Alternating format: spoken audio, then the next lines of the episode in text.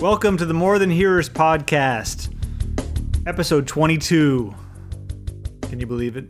I can't believe it. You just heard the voice of our host, Peter Willis. But before that and after, so prior and subsequently, my voice, you're hearing that I'm your host, Orion. Did I say your last name? I don't recall. Willis. There it is.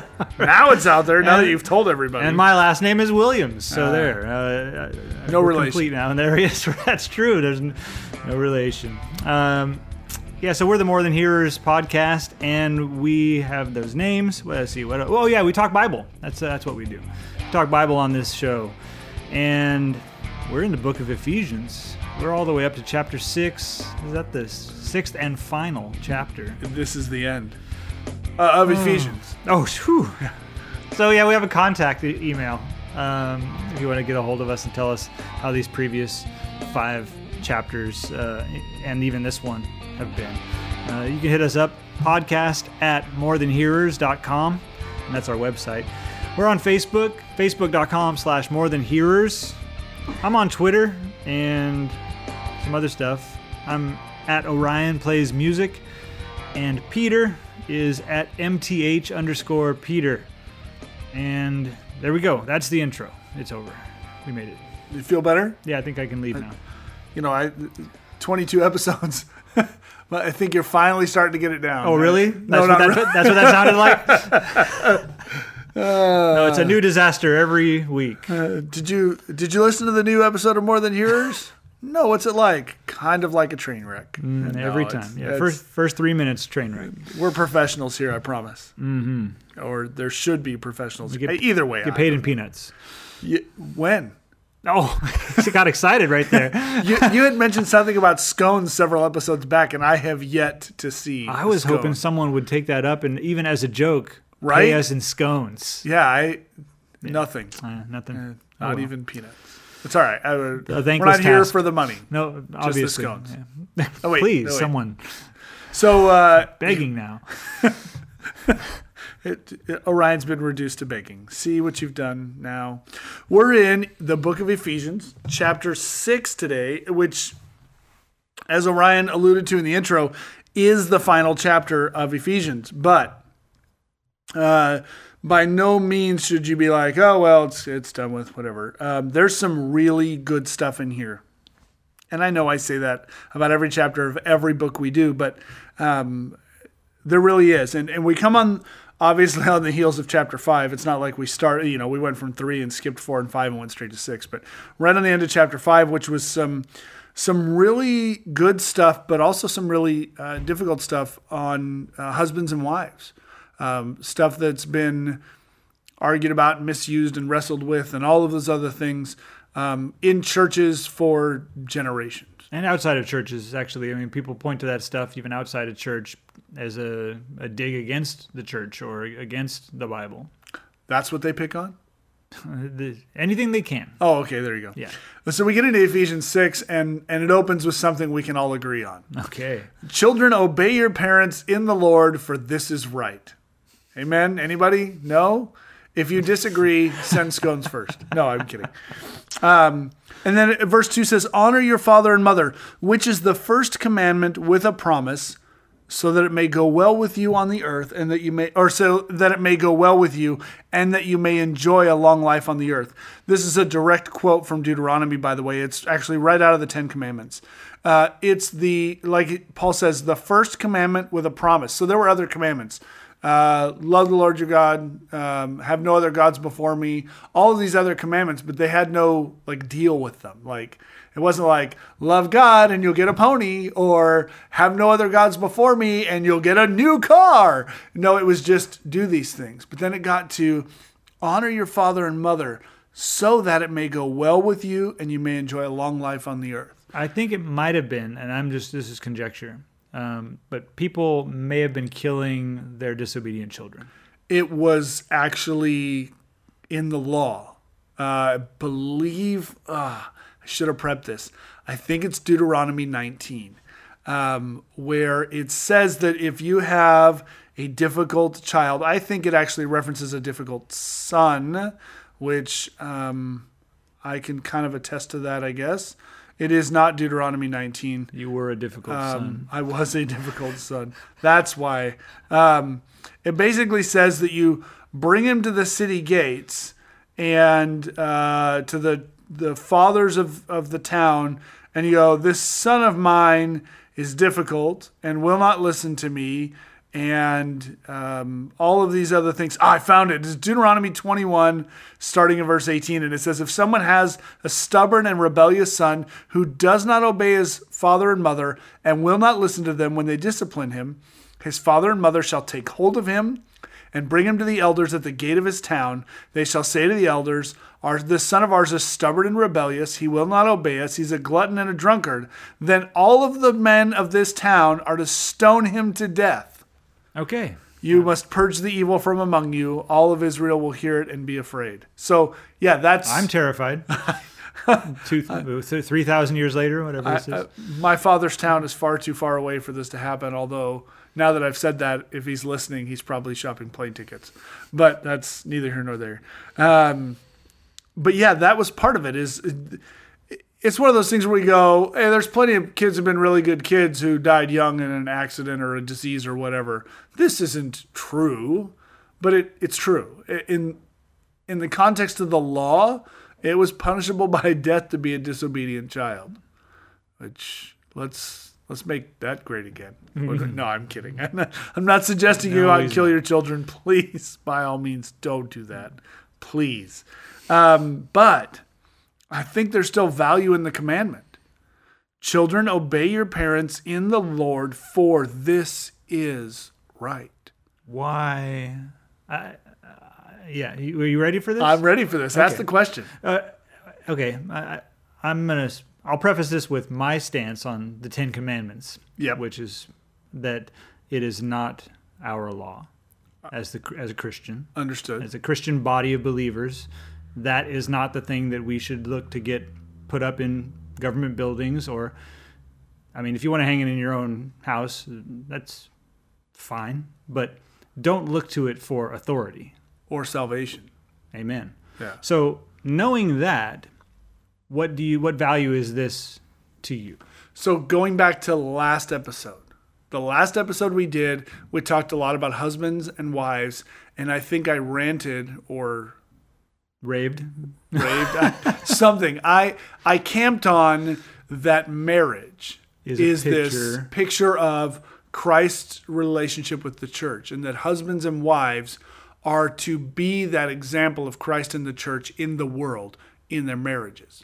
By the same example or by the same um, theme, we're, uh, the scriptures refer to God as our Father and us as the children of God.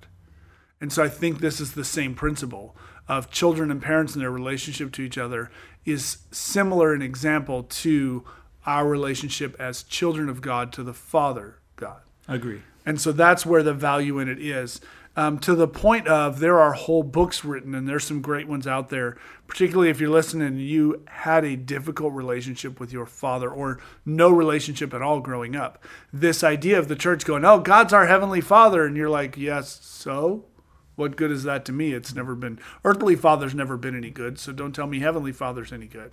And some people have had trouble in their relationship with God because of their uh, struggles in their earthly relationships with their earthly fathers. And so um, there's been whole books written about this, uh, trying to heal those relationships.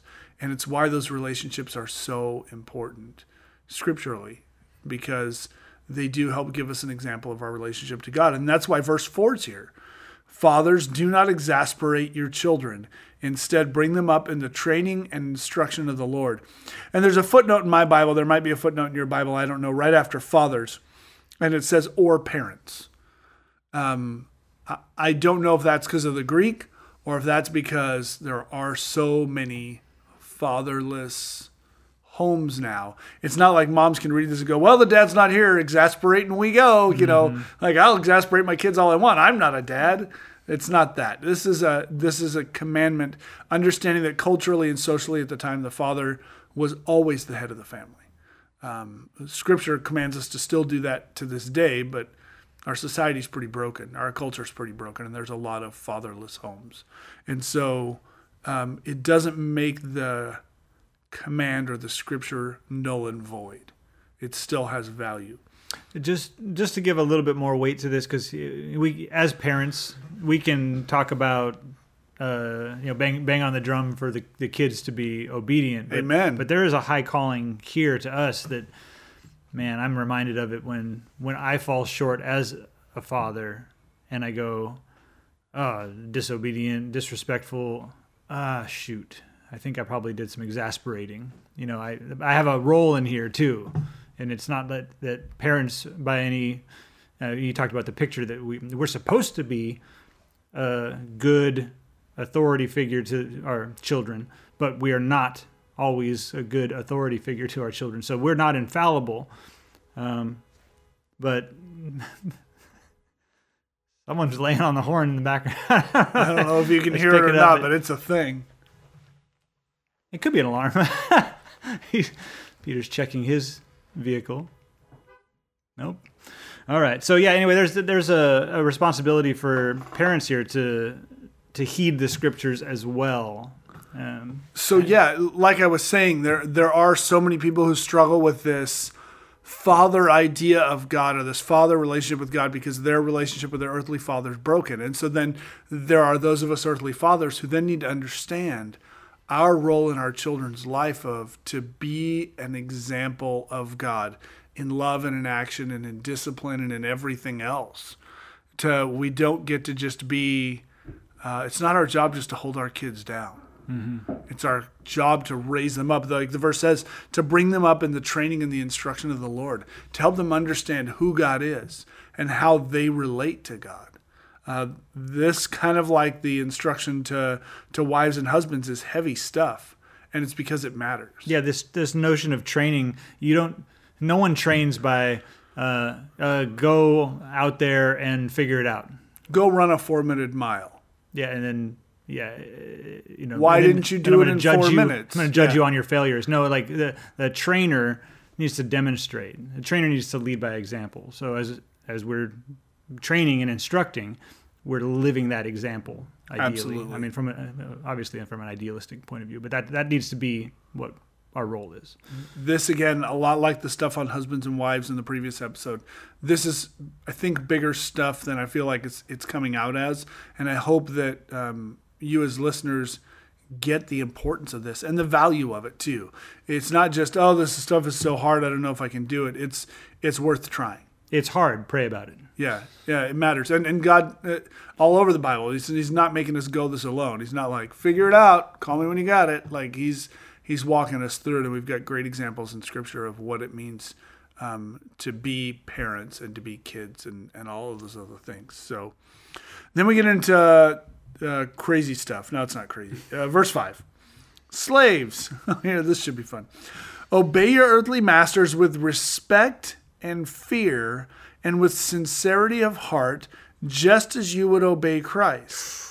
Obey them not only to win their favor when their eye is on you, but as slaves of Christ, doing the will of God from your heart. Serve wholeheartedly as if you were serving the Lord, not people, because you know that the Lord will reward each one of you for whatever good they do, whether they are slave or free.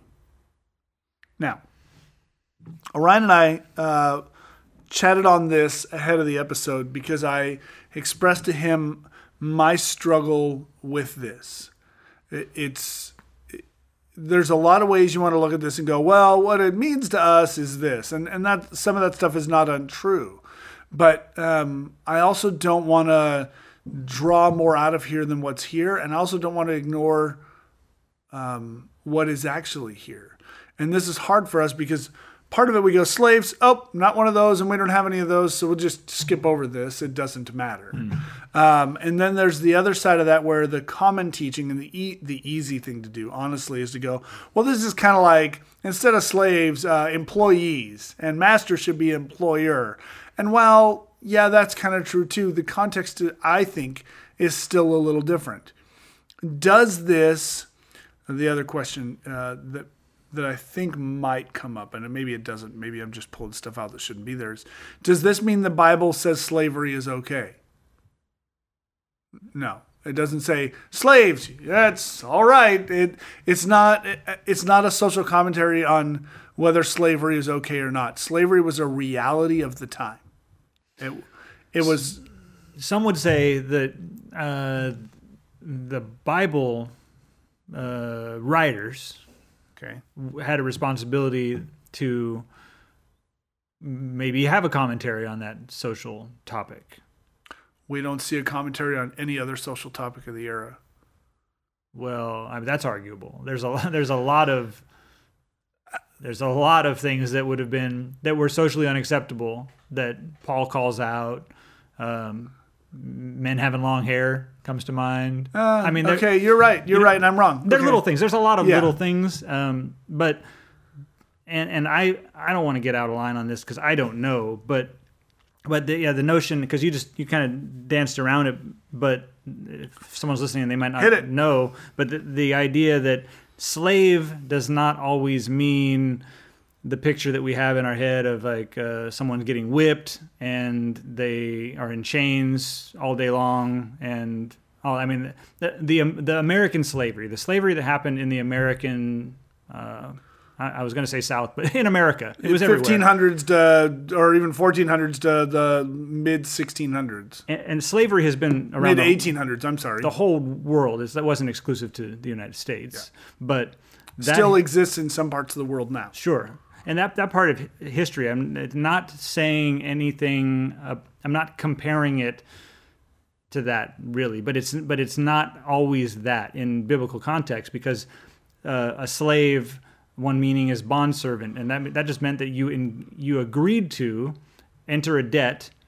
Uh, you got whatever you got a house, you got a, a loan, whatever, and then you're going to pay off your debt.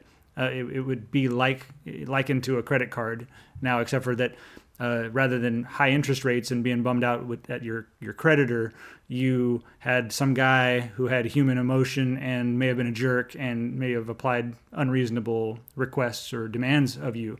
So there's still it's still relevant to talk about. It's just it doesn't always mean the thing that we think of when we hear the word slavery. Just like in the in this passage, uh, verse five, slaves obey obey earthly masters with respect and fear. Fear, particularly in, in a biblical stance, uh, doesn't always mean to be afraid of. Right. It has more to do with reverence and respect um, than it does like trembling with fear. Yeah, it's like a deserved fear, like the, because because they have an actual authority. Like tre- it's like treating them like they actually have authority, rather than just giving them lip service. That's what that fear is. When we have that fear fear of God that we're supposed to have, is because we know what He's actually capable of, because we acknowledge His authority. Yeah, yeah, exactly. And and I love this is not just with respect and fear, but with and with sincerity of heart. Just as you would obey Christ, obey them not only to win their favor when their eye is on you, so don't be a kiss up, but as slaves of Christ, doing the will of God from your heart. And and that's the greatest thing about this whole passage and I think it applies universally, not just to slave and master, not just to employer employee, not just to husband, wife, child, parent. In general, it should come from a condition of our heart our desire to serve in general, others or masters or employers or spouses or parents, kids, whatever. Our desire to serve should come from sincerity of heart, understanding that if Jesus is Lord, we are slaves to Him. Um, it's exactly what it says. But as slaves of Christ, doing the will of God from your heart, serve wholeheartedly as if you were serving the Lord, not people, because you know that the Lord, the Lord will reward each one for whatever good they do, whether they are slave or free. And then at the same time, verse 9 Masters, treat your slaves in the same way. Do not threaten them, since you know that he who is both their master and yours is in heaven, and there is no favoritism with him. And I love this because it, it again applies fairly universally, where it says, um, Don't threaten them, since you know that he who is both their master and yours.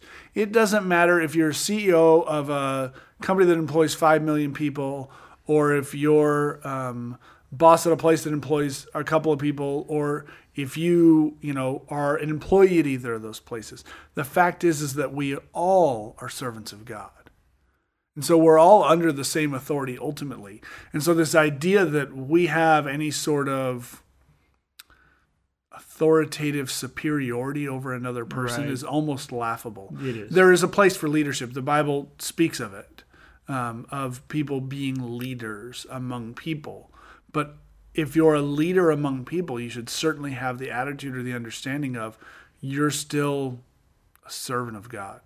He is still Lord of you as much as he is anybody else. Any authority you have is given by him, and the Lord giveth and the Lord taketh away. So there you go. There's that. Thank okay. you, King James translation. Yeah. a lot of stuff I have memorized that way, but yeah. Um, and there's no favoritism with him. I just love that. And then it's going to shift gears. We're going to get into a passage where if you've been in church for any length of time, you have heard uh, probably more than one lesson or message on. So, verse 10 finally be strong in the Lord and in his mighty power. Put on the full armor of God so that you can take your stand against the devil's schemes. For our struggle is not against flesh and blood, but against the rulers, against the authorities, against the powers of this dark world, and against the spiritual forces of evil in the heavenly realms. Trying to trying to word this right. Uh, not that I think I need to be careful about how I say it, but more that I want to make sure that I'm clear. There are people who say, "Oh, somebody cut in front of me at the ATM. That's the devil trying to get me." Or uh, somebody stole a parking spot from me uh, at the mall. Uh, the devil's trying to get me. Not everything is an attack of the devil. At the same time, that doesn't mean that nothing that happens isn't an attack of the devil either. Or did that come out right? yeah, but That might have been a double negative. So then, how do we treat uh, small grievances? I don't know. I don't have an answer for this. Oh, I, I thought think you were gonna I, it's not like a cut. That's flip a the coin. Okay, it was that one was the devil. it's that's the craziest thing is there's not like a cut and dry formula for this. right. Uh, it's not like the Bible anywhere says uh, parking space is not devil, ATM line is devil. Um, You've heard me say someone egged your house not devil but tp is devil like it's not it's not clear cut it's part of um taking everything to god and Yeah. going lord if this is an attack on me spiritually Oh, see, I like that. I, I don't want any part of it and i ask for your protection and your guidance I love that wording because it doesn't presume that it is necessarily an attack. I mean, maybe you're feeling it. but it attacked. doesn't dismiss it as not an attack either Right. Uh, but you've heard me say that I don't like to give the devil more credit than he deserves. So Absolutely. rather than default to, oh, there's the devil again, you know, ah, Satan, you you, you almost got me that time or whatever. Yeah. I'd rather not not acknowledge him. You know, I'd, I'd, I'd, I'd, I'd like default to not acknowledging him. Although Scripture is firm that he is out there and he is at work and he's prowling like a lion. He wants to devour you. So you can't be blind to that he's the fact that he's out there. I just don't think that we need to give everything like his you know to his credit. Yeah, it's it, it's so interesting how many people have built a personal theology on what the devil is and isn't, and a lot of it isn't based in scripture. sure Um, you know, the verse that came to mind as you were talking is there's this conversation between Jesus and Peter, and Jesus goes, uh, "The devil is asked to sift you as wheat, but I have prayed for you that you may remain strong." It doesn't go, "The devil is asked to sift you as wheat." But I'm not going to let it happen. right It's not there. It's just not there. yeah that's Uh, you know, you look at the book of Job. It's not like, can you do a little more jesus come on come on, man. I thought we were friends. like you've been to my house. You know, it's um, it's interesting that um, you know there's a responsibility on our part to stand firm, and that's part of what this is talking about. It says, "Finally, be strong in the Lord and in His mighty power." We're not capable of it on our own.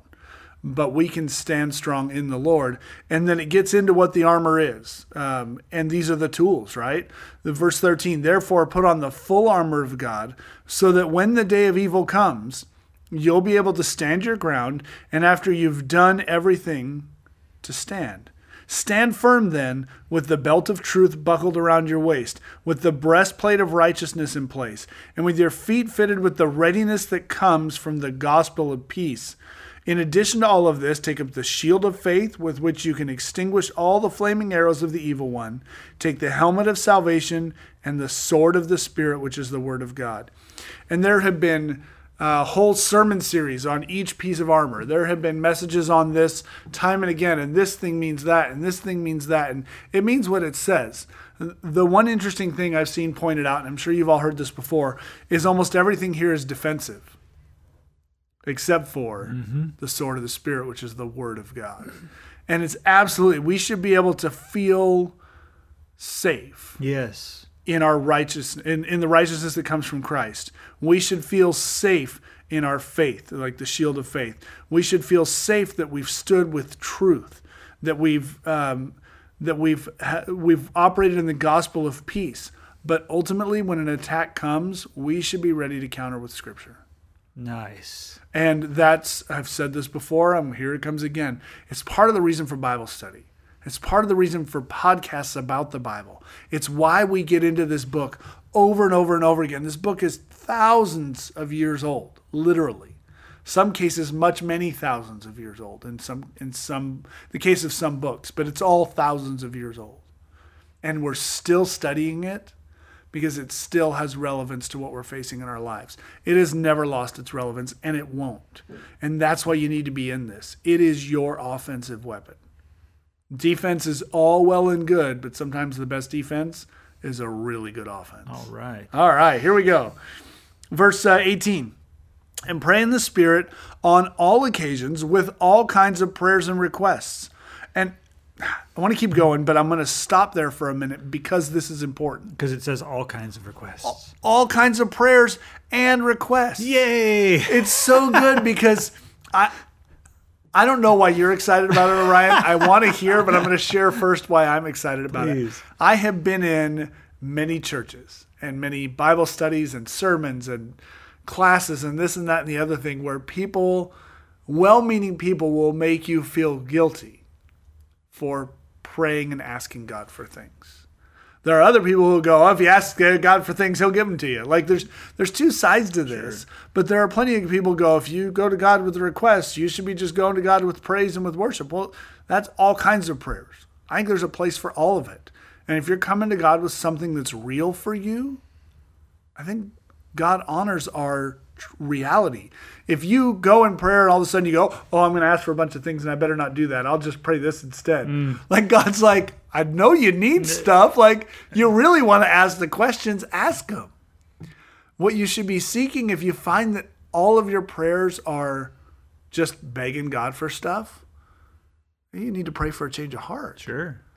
But if the truth of your life is that's all you're coming to God for, be real about it. Right. It's not like he doesn't have it figured out anyway. Like, all right. Yeah. It's not like he only hears what you, what whatever the your final answer was. You know, like he he knows the whole. yeah. like he knows your whole heart. Yeah. So, so, what were you? Why were you excited about it? Well, I for some time have been uh, frustrated with my.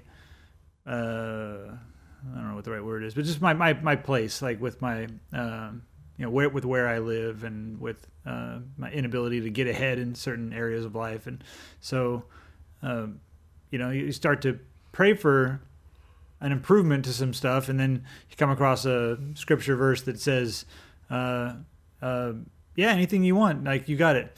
Uh, but the reason you don't get what you want is because you you're asking for the wrong things. yeah, it's like okay, and it, and it's easy to get kind of discouraged from praying those real prayers. I think. I mean, uh, and, and like you said, you know, pe- people in the church will discourage you from praying those prayers. And, Absolutely. And so it, it's it's refreshing to in this chapter in this book in this study uh, have it feel like I can pray to God for what I feel like I need and he know, he already knows it anyway. I mean, there's, there's other passages that say he already knows before we ask. So, and in those ways, it's refreshing that I didn't need to ask. But in this ways, it's refreshing to know that I can ask for what's really on my my mind and my heart at the time. It's uh, it's fun to stumble across little gems like this that go, I'm okay. Yeah. I'm okay. Because a lot of times we read through the Bible and we go, I'm not doing too good. I am not meeting up to the standard of this of these things. Many of these last podcast episodes. We wrestle with some real stuff. Oh, failed again. Thanks, God. Yeah, all a right. reminder. Yep. So, again, uh, pray in the Spirit on all occasions with all kinds of prayers and requests. Same verse. With this in mind, be alert and always keep on praying for all the Lord's people. Pray also for me, Paul, not me, that whenever I speak, words may be given me so that I will fearlessly make known the mystery of the gospel for which I am an ambassador in chains. Pray that I may declare it fearlessly as I should. Two separate things here. The be alert and keep on praying for all the Lord's people is so key. Our reality as Christians, wherever you're listening, is not necessarily the same reality for Christians everywhere. There are certainly portions of this world where people are still very much persecuted. It is still very dangerous to be a Christian. There are areas of this world where it's so comfortable to be a Christian, people are missing true life in Christ. Yes. We should be praying for all these people. Uh, comfort the afflicted and afflict the comfortable, I think is the old phrase that used to get used. I, just a thing I thought of in the moment. But anyway, and then Paul goes, Pray also for me that whenever I speak, words may be given me so that I will fearlessly make known the mystery of the gospel, for which I'm an ambassador in chains. Pray that I may declare it fearlessly as I should. And I love this. And I'm going to infer something from it. And you'll just have to permit me because I have the microphone and you don't. But it almost insinuates that Paul struggled at times with fear, with being afraid to go, I'm going to get up before Caesar or Felix or Festus or Agrippa or the chief priest, the, the high priest at one point when Paul got first got arrested, and declare the gospel. And you read through Acts, and Paul's just hitting it out of the park everywhere he goes. He says some crazy stuff in front of some people that I'm like, "Mm, it's probably, shh, you might want to tone it down just a little, Paul. You can get yourself killed. And he just goes at it. And I read that, I read Acts, and I go, man, this guy was unstoppable. But here he goes twice. He says, pray for me that I do this fearlessly. I wonder if maybe that was a struggle for him. And that's an encouragement that if it's a struggle for me, it's not new. Sure. I'm not I'm not like missing the mark. It's normal. Um, I don't know. I like it. Yeah, it's good. Last couple of verses are kind of like the end of some of the uh, Paul's other books. He's going to mention off some names, but uh, the first one I can't even pronounce. But uh, Tychius, I guess I would go with, but who knows? The dear brother and faithful servant of the Lord will tell you everything. This is probably the guy that brought the letter to the church on behalf of Paul, so that you may, uh, so that you also may know how I am and what I'm doing. I'm sending him to you for this very purpose, that you may know how we are, and that he may encourage you. Peace to the brothers and sisters, and love with faith from God the Father and the Lord Jesus Christ. Grace to all who love our Lord Jesus Christ with an undying love. And that's a that's the close to the book of Ephesians, where Paul's poured out his heart um, to this church, and he's talked about um, since the beginning of the chapter, just trying to reaffirm their faith um, and to keep them going, and just some some great notes on how to live and how to be, and um, you know, we talked about in Ephesians chapter four about keeping the unity of the spirit through the bond of peace, and we talked about how to live as husbands and how to live as wives and parents and children and all of these things, and Paul's just encouraging them to live well. And um, at the same time, we definitely covered some um, some difficult things, not just theologically, but in how to live. And we talked about uh, coarse joking and uh, I was going to say gestures, but that wasn't what No, it was. no. There's another word there. I, I can't don't have a remember what it is. coarse gestures. Uh, I mean, I'm sure it's, it's inferred, but whether or not I uh, m- my sincere hope and prayer is that you're getting something out of these episodes about out of this sharing, and that Ephesians has encouraged you and challenged you because I think it's been a challenge for both of us. Orion, I don't want to speak for you, but Yeah, no, the, the and challenge. It's frustrating that there's not another word that means the same thing that I can use because it's. Uh, I, I'm tired of thinking it, but but challenge is the the word that keeps coming up. It's like yeah, it's it's growing through a struggle. Yeah. And I, I, I would love if there's something in here that's really pushed at you and, and you you turn off the podcast and you go throughout your life and it pops into your head and you go, Oh, here's here's Ephesians again, challenging me. Shoot us a message, Facebook, email, whatever. I'd love to hear it. N- not because I want to hear how difficult life is for everybody, but because Orion and I see each other during the week beyond just our time to record the episode. And on occasion, uh, there's been occasion where we've gone, Oh man, there's that Ephesians 5 thing again or whatever it is. And so we have that feedback from each other and I'd love to hear it from our listeners. And we'd love well. to encourage people. And that too. So yeah, podcast at morethanhearers.com or on the Facebook, facebook.com slash more than hearers. Hit the message button. Um, we- we'd certainly love to correspond with you on that or just hear, is this working for you? And are you encouraged by it? And are you growing from it?